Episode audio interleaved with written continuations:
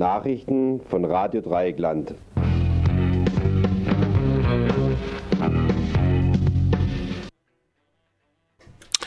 Tausende verlangen Fracking in, der, in Kalifornien. Mehrere tausend Menschen haben am vergangenen Samstag in Oakland gegen die Art des, der Öl- und Gasbohrungen demonstriert, die als Fracking bezeichnet werden. Die Veranstalter bezeichnen die Demo als die bisher größte Anti-Fracking-Demo der USA. Sie forderten vom kalifornischen Gouverneur Jerry Brown ein Verbot des Frackings unter Berufung auf Bedenken wegen Luftverschmutzung, Wasservergiftung und Klimawechsel. Am Tag zuvor waren zwölf Demonstrantinnen bei einer Aktion vor dem Eingang zu Browns Büro in San Francisco verhaftet worden. Ähm, Sie hatten einen fünf Meter hohen Bohrturm auf der Mitte einer Kreuzung errichtet. Bei seiner Amtsvereidigung zu einer vierten Amtszeit vor einem Monat hatte Governor Brown versprochen, zu einem Schwerpunkt seiner Tätigkeit äh, den Klimawandel zu machen. Putin posiert als Freiheitskämpfer statt US-Dominanz. Vor seinem ägyptischen Staatsbesuch beim plebiszitär gewählten Militärmachthaber al-Sisi von den eigenen staatlichen Propagandamedien zum geschätzten globalen Weltführer stilisiert, hat der russische Präsident Wladimir Putin die jüngste Version seiner Dolchstoßlegende erklärt. It's a fact that there clearly is an attempt to restrain our development with different means.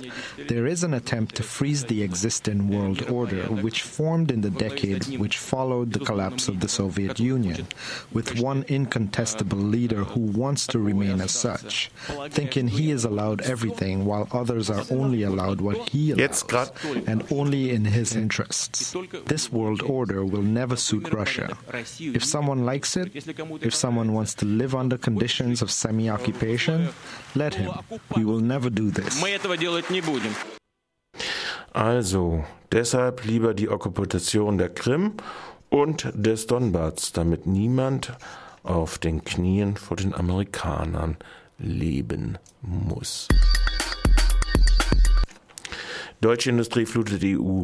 Der deutsche Export hat 2014 den Höhepunkt vor der Finanzkrise wieder überschritten. 1133,6 Milliarden Euro. Zustande kam dies durch eine Exportsteigerung von 5,4 Prozent in die EU-Staaten, insbesondere außerhalb der Eurozone mit nämlich 10,2 Prozent, innerhalb nur 2,7 Prozent in der Eurozone.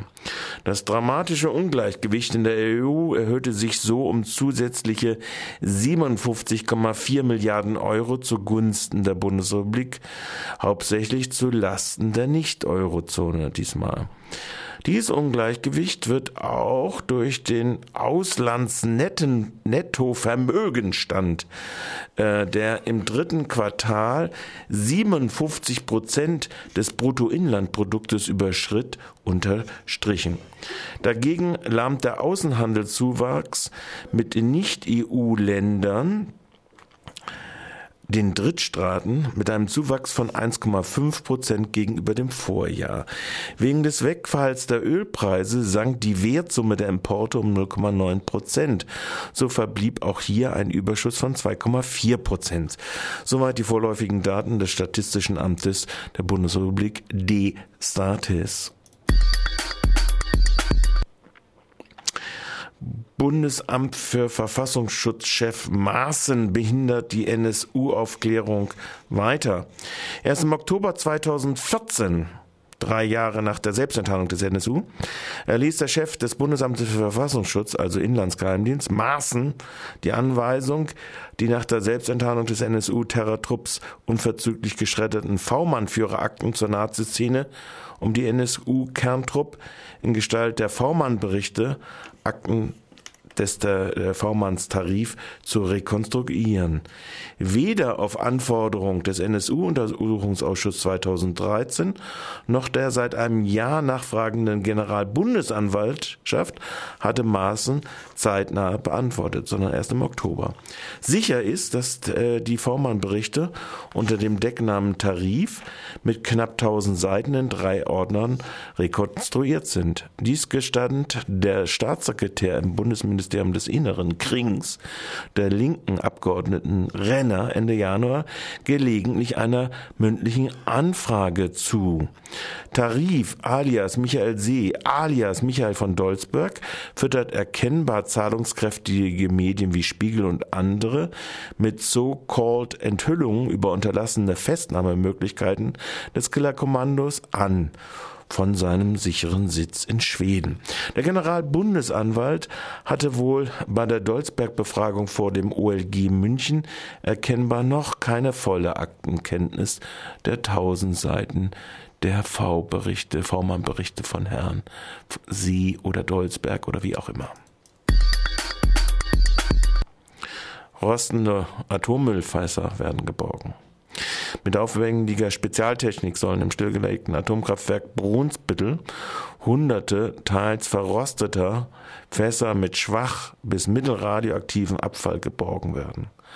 Die Atomaufsicht in Kiel stimmte dem Konzept des Betreibers Vattenfall jetzt zu. Die Fässer hätten viel zu lange, nahezu unbeobachtet, vor sich hingerostet, sagte der schleswig-holsteinische Energieminister Robert Habeck von den Grünen dazu am Montag.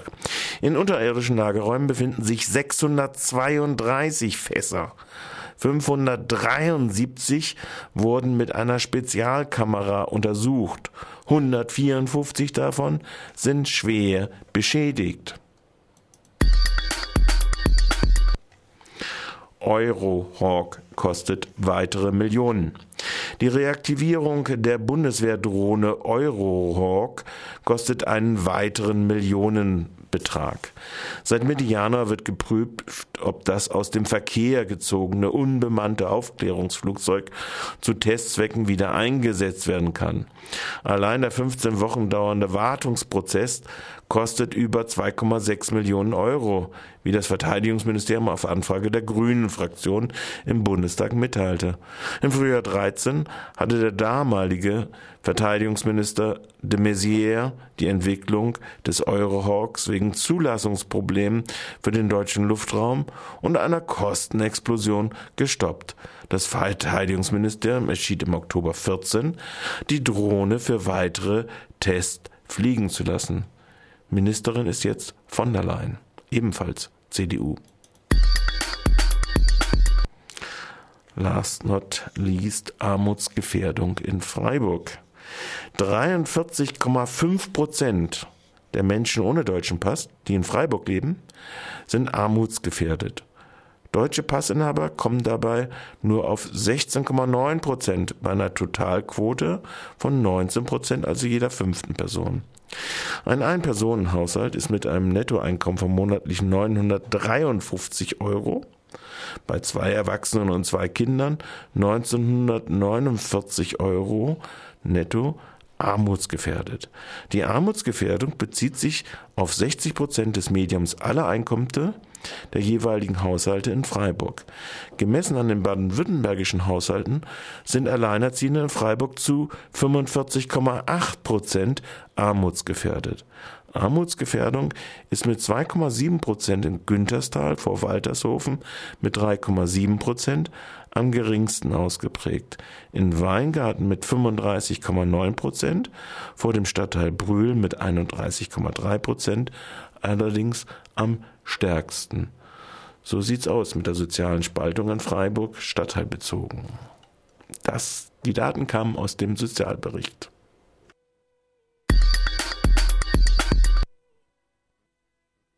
Und das war schon wieder.